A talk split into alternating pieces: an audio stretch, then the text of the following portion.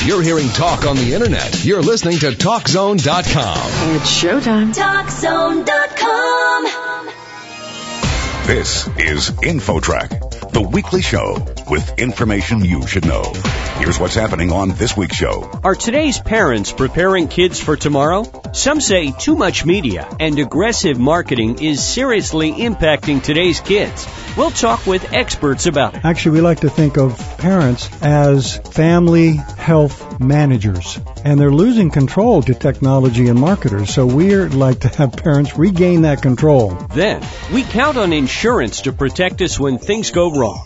But one attorney has advice to the contrary. You'll want to hear it. They have managed to protect themselves with the federal government's blessing against fraud lawsuits, and therefore you don't have any leverage to go to your insurance company and say, hey, look, it says right here that I'm covered for cancer treatment, and you're refusing to pay for the cancer treatment. Those stories and more are coming your way on this edition of InfoTrack. Don't go away. The program begins right after this.